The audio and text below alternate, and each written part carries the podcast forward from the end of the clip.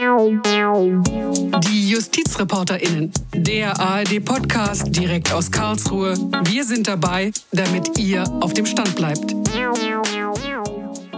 Hallo und herzlich willkommen zu einer neuen Folge von Die JustizreporterInnen, der Podcast aus der ARD Rechtsredaktion in Karlsruhe. Schön, dass ihr dabei seid. Ich bin Christoph Kehlbach und mit mir im Studio ist heute meine Kollegin aus der Rechtsredaktion, Gigi Deppe. Hallo. Ja, hallo, schön hier zu sein. Grüß dich. Gigi, wir haben es gerade gesagt und gehört in unserem Intro, wir sind dabei, damit ihr auf dem Stand bleibt. Das hören wir vor jeder unserer Ausgaben. Und das bedeutet, dass wir zwar immer auch auf aktuelle Verfahren und Entscheidungen schauen wollen, aber wir wollen auch hinter die Kulissen der Justiz schauen, wie wir das als Journalisten ja hier tagtäglich in Karlsruhe tun. Und heute machen wir das mit einem prominenten Gast, einer Frau, die viel Interessantes zu sagen weiß, eine Frau in einer interessanten Position. Es ist Inken Gallner, die Präsidentin des Bundesarbeitsgerichtes, die uns aus Erfurt zugeschaltet ist. Hallo, Frau Gallner. Hallo, Herr Kehlbach. Hallo, Frau Deppe. Wir grüßen Sie. Hallo, Frau Gallner. Schön, dass Sie dabei sind. Ich freue mich sehr, bei Ihnen zu sein. Ich habe ja eine ketzerische Frage gleich zu Anfang. Ist vielleicht ein bisschen unhöflich, aber trotzdem, ich frage es mal. Frau Gallner, warum ist das, was Sie machen, warum ist das Arbeitsrecht so wichtig? Das Arbeitsrecht ist für über 41 Millionen Arbeitnehmerinnen und Arbeitnehmer existenziell wichtig, ob sie einen Arbeitsplatz haben, ob sie Geld bekommen, um leben zu können und auch für eine ungezählte Menge von arbeitgebenden Menschen. Das ist ein nach meinem Empfinden vielfältiges und buntes Rechtsgebiet voller Leben. Außerdem sind das Dauerschuldverhältnisse, wenn ich das mal ein bisschen rechtstechnisch ausdrücken darf, Arbeitsverhältnisse. Und da kann es natürlich zu Konflikten kommen. Und dafür ist die Arbeitsgerichtsbarkeit da. Das heißt, sie sind da also wirklich für viele Menschen äh, da und für viele Menschen im Einsatz. Ein wichtiges Rechtsfeld. Wie kommt man denn ans Bundesarbeitsgericht vor allem? Wie wird man Präsidentin dort? Und wie genau sieht Ihr Alltag in Erfurt aus? Sie sind ja als Präsidentin jetzt nicht nur in Ihrem Büro verrammelt, sage ich jetzt mal ganz salopp, ähm, und lassen Ihre Richter so arbeiten, sondern Sie sprechen selbst auch Recht. Ja, das ist so. Also vielleicht kann ich anfangen mit dieser Frage, wie bin ich eigentlich zum Bundesarbeitsgericht gekommen? Bitte. Das geht normalerweise so, dass wir durch die Instanzen kommen, also dass wir die erste und die zweite Instanz durchlaufen, also Arbeitsgerichte und Landesarbeitsgerichte und dann zum Bundesarbeitsgericht gewählt werden zu allen obersten Gerichtshöfen des Bundes, um es mal ein bisschen geschraubt auszudrücken, wie es aber im Grundgesetz steht, also zu den Bundesgerichten, kommt man durch die Wahl des Richterwahlausschusses. Da sitzen 16 Landes-, meistens Justizminister, manchmal Arbeitsminister oder ein Arbeitsminister noch drin in Bayern und 16 Bundestagsabgeordnete. Ernannt wird man dann beim Bundesarbeitsgericht durch den Bundespräsidenten. Ja, und Sie haben weitergefragt, äh, wie wird man Präsidentin? Das ist überhaupt nicht planbar und ist ein großes Glück, einfach ein großer Zufall, wenn man ähm, in irgendeiner Weise fachlich aufgefallen ist oder natürlich auch im Gespräch mit allen Bänken des Arbeitsrechts, will ich das mal ausdrücken, ähm, ist, das ist so, dass wir im Arbeitsrecht nicht nur Akteure in der Justiz haben, sondern dass wir Gewerkschaften, Arbeitgeberverbände haben, die auch unsere ehrenamtlichen Richterinnen und Richter in allen drei Instanzen berufen oder letztendlich benennen. Berufen werden sie natürlich von den Ministerien. Dann haben wir es mit Rechtsanwältinnen und Rechtsanwälten zu tun. Wir haben es ähm, mit vielen Hochschullehrern beziehungsweise Universitätslehrern, Lehrerinnen und Lehrern zu tun. Und wir sind dauernd im Austausch. Das kann man nicht anders sagen. Und da, äh, so kommt man letztendlich auch dazu, indem man diese Kontakte pflegt. Sie sind, Frau Gerner, die zweite äh, Frau auf äh, dieser Präsidentenstelle am Bundesarbeitsgericht. Das ist, wenn man es mit anderen Bundesgerichten und auch anderen Gerichten verteilt, nicht unbedingt der Normalfall. Ist das etwas, was Sie auf Ihrem beruflichen Werdegang durch die Instanzen, sage ich es mal, im Arbeitsrecht auch so erfahren haben, dass es für Frauen vielleicht ein bisschen schwerer ist oder ist die Justiz da ähm, im Vergleich zu anderen Arbeitsfeldern möglicherweise etwas fortschrittlicher? Ich glaube, da ist noch ein bisschen was zu tun. Also das, ich will das gar nicht als Mangel benennen, sondern als Potenzial.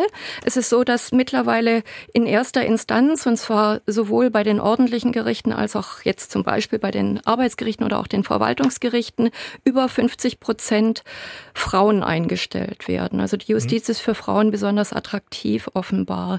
Aber die Beförderungsämter, da ist die Quote nicht mehr ganz so hoch. Das heißt, ich meine, wir müssen noch ein bisschen was tun. Ich habe mal eine Frage zum Inhalt Ihrer Entscheidung. Sie waren ja auch auf Ihrer Laufbahn öfter zuständig für die Presse. Also Sie haben da einen besonderen Blick drauf. Ähm, Sie entscheiden wirklich wichtige Dinge für die Arbeitswelt. Ich nehme an, Sie bekommen auch Rückmeldungen und äh, sei es von Arbeitgeber- oder Arbeitnehmerseite. Äh, ich vermute mal, dass da immer irgendjemand schimpft, egal was Sie entscheiden. Äh, bekommen Sie viele E-Mails? Wie läuft das in Ihrem Alltag?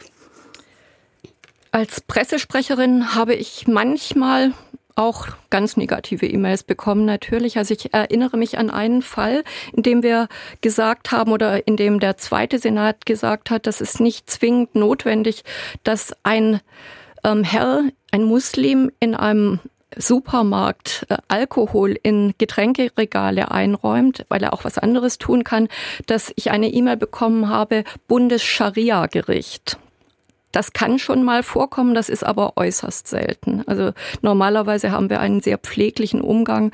Die Medien sind ohnehin wirklich außerordentlich ähm, ja zugewandt zu uns und hören sehr genau zu. Auch die Zwischentöne hören sie häufig sehr genau. Aber natürlich gibt es in der Öffentlichkeit auch Kritik, keine Frage. Gerade bei solchen Fällen, wie Sie es gerade genannt haben, ist das etwas, was für Sie auch das Arbeitsrecht ausmacht? Also ist es das wirklich das pralle Leben, in dem man da äh, ist, in das man eintaucht? Und was macht dann so Kritik mit Ihnen? Also äh, ich kann mir nicht vorstellen, dass Richter irgendwie äh, vergessen, was Recht und Gesetz aussagen, denn das ist ja der Maßstab. Ähm, wenn Kritik kommt an, äh, an Urteilen, äh, wie geht man damit um? Was macht das dann mit Ihnen? Also beim Bundesarbeitsgericht ist das für uns täglich Brot. Da stehen wir natürlich, ich drücke es jetzt mal ein bisschen martialisch aus, an vorderster Front. Und es ist auch unsere Aufgabe, das auszuhalten, sowohl von der allgemeinen Öffentlichkeit, weil unsere Fälle eben so nah an den Bürgerinnen und Bürgern sind, an den Menschen sind. Aber es ist auch Aufgabe, diese stark ausgeprägten Interessenkonflikte zwischen den Arbeitsvertragsparteien und den Sozialpartnern auszuhalten. Wir müssen diese Interessenkonflikte und häufig auch Gegensätze analysieren ähm, mit Erkenntnisprozessen, also juristischen Prozessen etwas hochtrabend ausgedrückt unterlegen und dann letztendlich aufarbeiten. Und da gibt es eben immer einen Gewinner und einen Verlierer. Oder eine Gewinnerin und eine Verliererin. Ich stelle mir vor, dass Ihre Arbeit auch deswegen so spannend ist, weil Sie ja wirklich ganz hautnah mitbekommen, wie sich die Arbeitswelt verändert. Also ich denke an meinen Cousin, der ist Maschinenbauer, der arbeitet als Clickworker, ja, der ist nicht sozialversichert, der arbeitet einfach im Internet. Das heißt, da gibt es Prekarisierung, sagt man ja so schön neudeutsch. Mhm. Was erreicht Sie da? Erreich merken Sie das wirklich auch schon in Ihren Fällen? Ja, das erreicht uns wirklich, diese Fälle, diese Prekarisierung der Arbeitswelt. Wenn Sie gerade Clickworker, also Plattformarbeit ansprechen, die ist ja unglaublich ausdifferenziert, gibt es ganz viele Dinge. Clickworking, da ist das Problem, sind das Arbeitnehmer oder sind das keine Arbeitnehmer? Oder Arbeitnehmerinnen und Arbeit äh, oder sind es keine Arbeitnehmerinnen? Und diese Formen führen natürlich dazu, dass die in der Jugend auch für viele Menschen attraktiv sind. Aber es kann zu großen Störungen kommen, weil die Menschen vor allem nicht sozialversicherungspflichtig sind. Bisher jedenfalls in vielen Teilen, wobei das Bundessozialgericht da schon viele Linien eingezogen hat. Also ich, nach meiner Analyse ist es natürlich auch wichtig, ob es ein Arbeitsverhältnis im deutschen Sinn ist, aber es ist vor allem wichtig, dass jemand sozialversichert ist, also Rente bekommt und Arbeitslosenversicherung im Notfall bekommt oder arbeitslosenversichert ist oder unfallversichert ist. Das sind die großen Fragen. Gerade die Rente ist ein, ein riesiges Problem. Bei den Plattformbeschäftigten haben wir außerdem noch äh, eine weitere Frage. Deswegen läuft da gerade parallel was auf nationaler Ebene und auf europäischer Ebene. Es wird gerade eine Richtlinie für Plattformarbeit entwickelt. Da geht es darum, dass der Arbeitnehmerbegriff auf unionsrechtlicher Ebene ein anderer ist als der auf nationaler Ebene. Wenn ich dazu etwas sagen soll, wenn das nicht zu ähm, kleinteilig wird, mache ich das gerne. Gerne. Der Arbeitnehmerbegriff auf europäischer Ebene, ich sage das jetzt mal sehr grob gekennzeichnet, stellt vor allem auf die Unterordnung gegenüber einer Institution ab. Während es im deutschen Recht, im deutschen Arbeitsrecht darauf ankommt, ob jemand weisungsgebunden ist, also inhaltlich, örtlich und zeitlich abhängig ist. Also das ist sehr viel ähm, enger, dieses Korsett im deutschen Recht auf europäischer Ebene, wenn da noch einer über mir ist, da kann ich auch unter Umständen eine GmbH-Geschäftsführerin oder ein GmbH-Geschäftsführer sein, der nach deutschem Recht eben gerade kein Arbeitnehmer oder keine Arbeitnehmerin ist. Sie mussten ja auch entscheiden über die Frage der, bei den Fahrradkurieren, nicht, ob Sie Handy und Fahrrad gestellt kriegen müssen, ist ja auch so eine Art prekäres Arbeitsverhältnis. Da haben Sie sich von welchen Überlegungen leiten lassen? Also die Rider, die sind einfach ähm, völlig abhängig. Das hat der fünfte Senat ja herausgearbeitet. Also diese Fahrradkuriere, die Sie gerade beschrieben haben, Frau Deppe, die also auch bei Essenslieferungen zum Beispiel oder so. Genau bei Essenslieferungen. Ja. Wenn Sie mir ein persönliches Statement äh, erlauben, das ist etwas, was mich wirklich ähm, rätseln lässt, warum wir alle uns mittlerweile uns unser Essen von solchen armen Menschen liefern lassen müssen. Aber gerade Essenslieferungen oder auch andere Lieferungen, das sind wirklich Menschen, wo die Fremdausbeutung ich will mal dieses starke Wort gebrauchen, ja, jedenfalls zu greifen sein kann, ganz vorsichtig gesprochen. Und die brauchen natürlich Arbeitsmittel, damit sie überhaupt die Aufträge entgegennehmen können. Sie brauchen äh, das Fahrrad und sie brauchen das Handy dazu. Und das war eben das Problem, dass man in diesen Fällen gesagt hat, ihr seid mehr oder weniger selbstständig kommt mit euren Fahrrädern, kommt mit eurem Handy und diejenigen, die Unternehmen, die dahinter stehen, gewissermaßen sich dann sehr schlanken Fuß machen. Ja, das war das Problem. Mhm.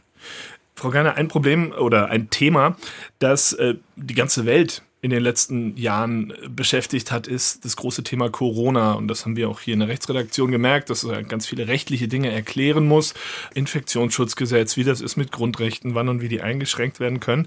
Aber sehr schnell äh, haben wir auch festgestellt, dass ganz viele arbeitsrechtliche Fragen im Zusammenhang mit der Corona-Pandemie aufkamen.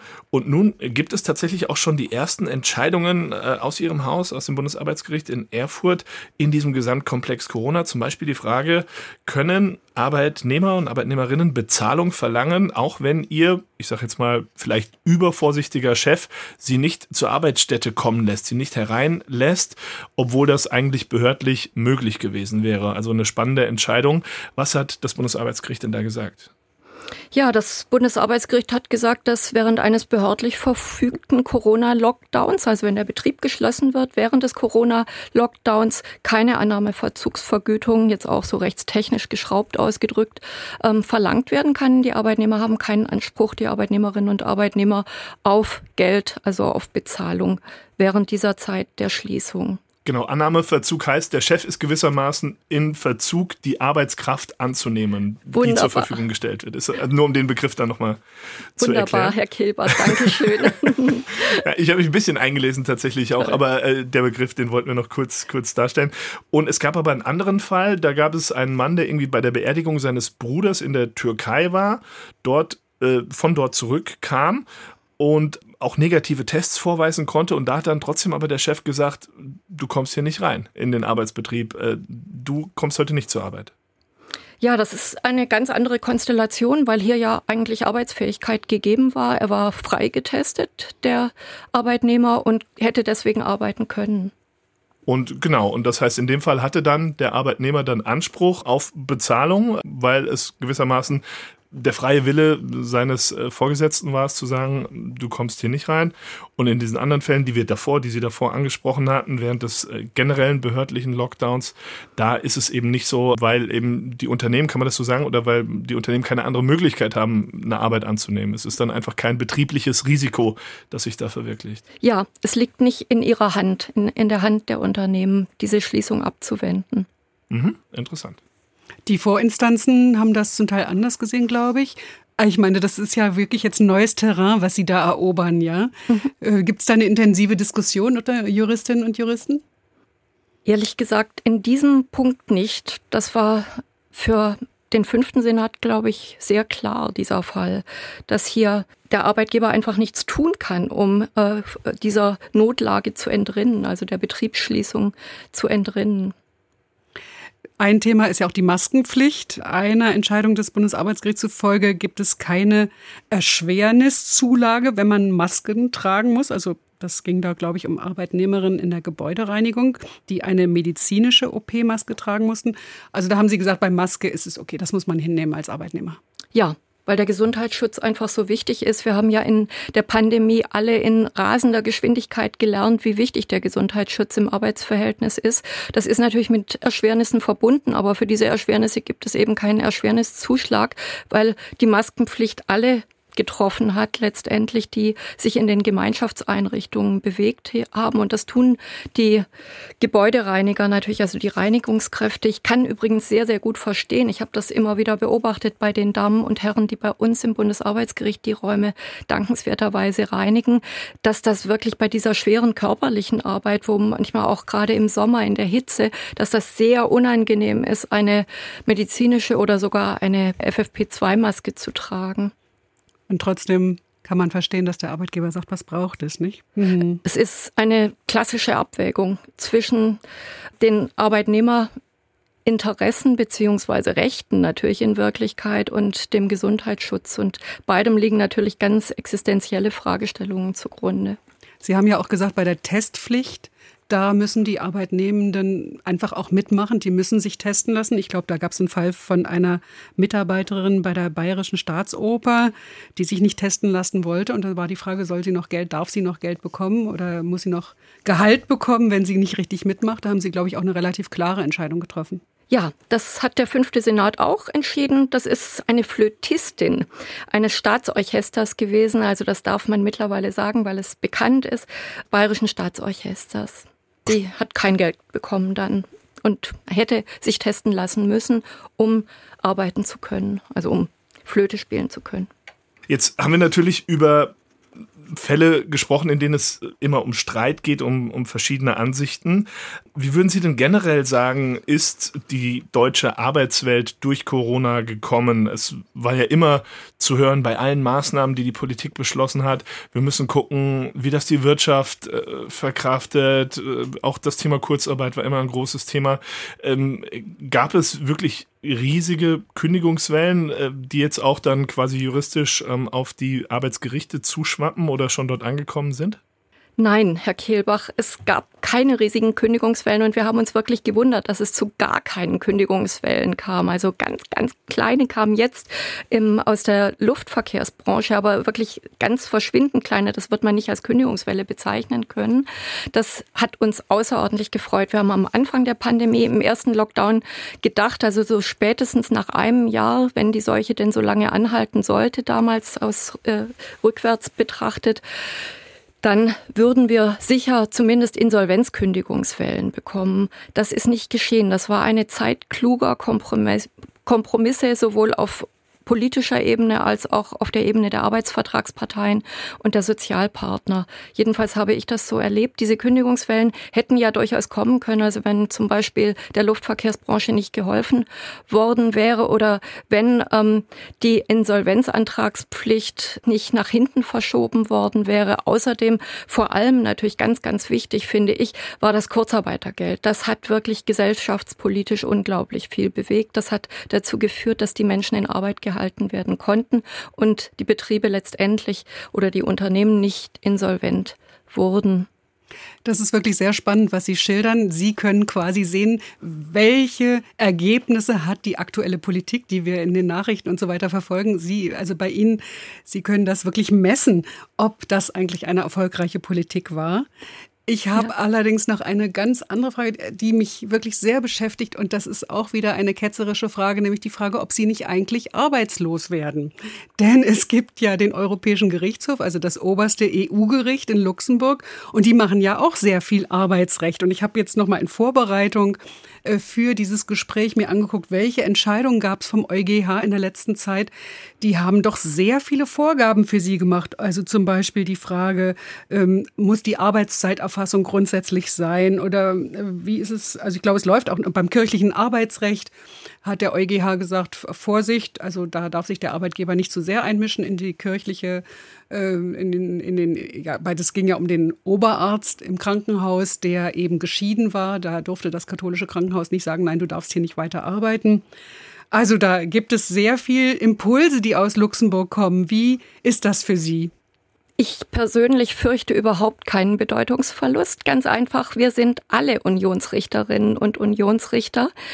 Wir haben einfach eine Aufgabenverteilung zwischen dem EuGH und den obersten Gerichtshöfen des Bundes beziehungsweise allen Gerichtszweigen letztendlich. Im Arbeitsrecht ist es meines Erachtens besonders ausgeprägt, dass das Arbeitsrecht, das deutsche Arbeitsrecht sehr stark unionsrechtlich überformt ist. Sie haben gerade schon gesagt, Frau Deppe, mit dieser Arbeitszeiterfassungsentscheidung, ich spreche das jetzt mal spanisch aus, FFOO, das ist der Name der Gewerkschaft oder das Kürzel der Gewerkschaft, die diesen äh, Fall vor den den EuGH gebracht hat, in Anführungsstrichen. Also da hat der EuGH gesagt, es muss Arbeitszeiterfassung grundsätzlich geben. Die Mitgliedsländer müssen eigentlich dafür sorgen, nicht? Das ist doch die Tendenz gewesen. Genau, genau, das ist die Tendenz und das ist, hat natürlich auch unserer Politik sehr viel aufgegeben. Schon in der letzten Legislaturperiode wurden zwei Gutachten, einmal für das damalige Bundeswirtschaftsministerium gemacht und eines für das BMAS, also für das Bundesministerium für Arbeit und Soziales, das unser Dienstherr ist. Da wurde in beiden Gutachten gesagt, der Gesetzgeber muss tätig werden und es muss eine gesetzliche Zeiterfassungspflicht in Deutschland niedergelegt werden. Das ist tatsächlich ein ganz gewichtiges Urteil. Das hat auch zu großen Widerständen auf Arbeitgeberseite geführt. Übrigens sogar nicht nur auf Arbeitgeberseite, sondern auch auf Arbeitnehmerseite. Gerade bei in Anführungsstrichen sogenannten Diensten gehobener Art ist das ja so, dass Arbeitnehmerinnen und Arbeitnehmer häufig denken, sie müssen es selbst entscheiden können, ob und wie sie die Arbeitszeit, also die Regelarbeitszeit überschreiten. Und da sage ich nun, und da bin ich eben Arbeitszeitrechtlerin äh, auch von Hause aus und sage, Arbeitszeitrecht und auch Arbeitszeiterfassung ist Schutz vor Selbst- und Fremdausbeutung. Das heißt, das soll auch dazu führen, dass wir nicht aus der Freizeit unsere elfstündige Ruhezeit am Tag unterbrechen und da noch irgendwelche E-Mails dann am späten Abend beantworten, sondern die Ruhezeit muss eben durchgehend gewährleistet sein. Aber das ist ein überaus umstrittenes Feld. Ich glaube, Sie haben jetzt auch am 13.09. Äh, äh, gibt es einen Senat, der sich damit beschäftigt, mit der Frage, ob der Betriebsrat initiativ werden kann, um eine Arbeitszeiterfassung überhaupt zu fordern. Äh, Habe ich das richtig in Erinnerung? Da möchte ich mich gerne zurückhalten, weil das der Senat ist, dem ich angehöre. Alles klar. Der erste Senat. Aber von dem Termin haben Sie gehört. Ganz flüchtig. ähm, ja. Jetzt haben wir das Verhältnis auch zum Europäischen Gerichtshof ähm, thematisiert. Wie ist denn generell das Verhältnis? Beim Arbeitsrecht geht es ja manchmal auch um Grundrechte, wenn man an Religionsfreiheit denkt. Sie hatten vorhin das Beispiel mit dem muslimischen Mann und dem Alkohol im Supermarkt. Es gibt die Kopftuchfälle. Es gibt ähm, auch äh, im, im, christlichen Kontext äh, das christliche Arbeitsrecht, wo auch teilweise das Bundesverfassungsgericht ähm, ins Spiel kommen kann. Wie ist denn das Bundesarbeitsgericht, wie ist Ihr Haus da aufgestellt? Wie ist das Verhältnis zu anderen großen Gerichten oder auch hier zu, zum Bundesverfassungsgericht in Karlsruhe? Ähm, wie blicken Sie da in die Zukunft? Wie wird sich da das Arbeitsrecht künftig positionieren? Ah, vielen Dank, Herr Kehlbach, für diese Frage. Ich bin ganz und gar positiv und zuversichtlich gestimmt, was das Verhältnis zwischen den verschiedenen Institutionen angeht. Das ist für uns als Arbeitsrichterinnen und Richter schon lange Zeit wirklich täglich Brot, dass wir sowohl gucken müssen, wie ist das einfache Recht, das einfache deutsche Recht überformt durch das Verfassungsrecht und wie ist das deutsche Recht, sowohl das einfache Recht als auch das Verfassungsrecht überformt durch das europäische Recht, durch das Unionsrecht. Das ist für uns wirklich etwas ganz Gewöhnliches. Und es kommt ja noch ein weiterer Akteur hinzu, der EGMR, der Europäische Gerichtshof für Menschenrechte in Straßburg, der eben auch noch mit einer anderen Menschenrechtsordnung zu tun hat, die neben der, ähm, dem Grundgesetz steht, also den Grundrechten des Grundgesetzes und die neben der, den Rechten aus der Charta der Grundrechte der Europäischen Union steht. Ich weiß natürlich, dass es Konfliktfälle gab und dass da auch ähm, die Sachebene ein manchmal vielleicht durch die Beziehungsebene ein wenig gelitten hat, weil wir uns nicht gut genug zugehört haben. Wenn Sie an die Sache PSPP ähm, also dieses Staatsanleihekaufprogramm, ähm, der das, Europäischen Zentralbank? Das, genau, der Europäischen ja. Zentralbank, das das Bundesverfassungsgericht im Mai 2020 noch ähm, eine der letzten Entscheidungen von Herrn Voskuhle entschieden hat. Da ist natürlich, sind Konflikte aufgebrochen, einfach weil auch in der Sprache der Entscheidung verhältnismäßig hart ähm, gearbeitet worden ist, dass hier einfach das nicht mehr nachvollziehbar sei, was äh, der EuGH in der Vorabentscheidung gesagt hat. Ich glaube, da sind wir sehr, sehr viel weiter und schon äh, richtig wieder auf einer ähm, kooperativen Ebene angelangt, auf allen Seiten, also sowohl beim Bundesverfassungsgericht als auch beim EuGH, als auch der EuGH hat da auch eine ganz harte Pressemitteilung, eine sehr kurze Pressemitteilung gemacht, wo er gesagt hat, ähm, bei unmittelbar wirkendem Unionsrecht besteht eben der Anwendungsvorrang des europäischen Rechts. Also da haben beide auf der Beziehungsebene offenbar Verletzungen erlitten, aber wir sind, denke ich, in der Konfliktlösung sehr weit schon wieder. Das führt mich natürlich zu der praktischen Frage, treffen Sie die denn eigentlich mal? Ja, beraten Sie sich oder treffen Sie sich irgendwo ein gutes Mittagessen in Luxemburg und dann Vorsicht. überlegen Sie mal. Vorsicht mit gemeinsamem Essen. also Nein, ich unter meine, Richtern geht's ja. unter Richtern ist es okay. Ich meine einfach, wie, wie, wie muss man sich so als Rechtsunterworfene, ja, wie muss ich mir da vorstellen, wie ist, wie ist der Kontakt? Also es gibt zum Beispiel ein Format des Gerichtshofs der Europäischen Union, wo nationale Richterinnen und Richter, nationale Wissenschaftlerinnen und Wissenschaftler dazu gebeten werden, zu bestimmten ähm, Rechtsfeldern, die gerade ähm, besonders massiv auftreten auf europäischer Ebene. Da wird in bestimmten Paneln diskutiert. Das ist eine Fachtagung, die beim äh, EuGH stattfindet.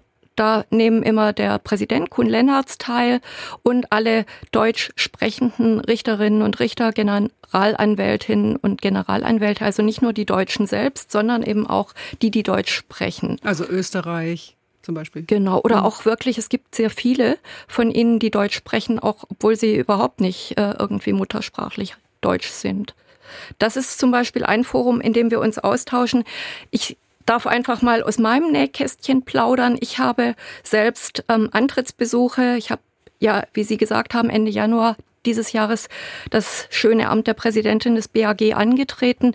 Mein erster Antrittsbesuch war natürlich bei meinem Bundesminister, weil er mich ernannt hat, beziehungsweise zur Ernennung vorgeschlagen hat, dem Bundespräsidenten Herr Heil. Aber der zweite Antrittsbesuch war bei dem EuGH, also bei dem Gerichtshof der Europäischen Union. Und da habe ich ähm, Herrn also Herrn Professor Lennartz getroffen, den Präsidenten, den deutschen Richter, Herrn äh, Professor von Danwitz, dann die deutsche Generalanwältin, Frau Professorin Kokott und die beiden deutschen Mitglieder auch des Europäischen Gerichts. Dann ja, war ich natürlich auch beim Bundesverfassungsgericht und durfte dort Herrn Professor Habert, den Präsidenten und die äh, Vizepräsidentin, Frau Professorin König treffen. Meine Kolleginnen und Kollegen, Präsidentinnen und Präsidenten der obersten Gerichtshöfe des Bundes habe ich besucht, soweit wir uns nicht schon sehr lange sehr gut kennen. Frau Limper kenne ich schon sehr lange. Wir sind uns aufeinander gefolgt in der Leitung des Justizministeriums Baden-Württemberg. Da war ich eine Zeit lang als Bundesrichterin beurlaubt, um diese Funktion der politischen Beamtin auszuüben. Herrn Professor Schlegel kenne ich seit dem Jahr 1993 aus verschiedenen Funktionen. Aber sonst habe ich natürlich alle meine Kollegen besucht. Also wir stellen fest, es gibt durchaus einen intensiven Dialog, das merke ich an dem, was Sie jetzt berichten.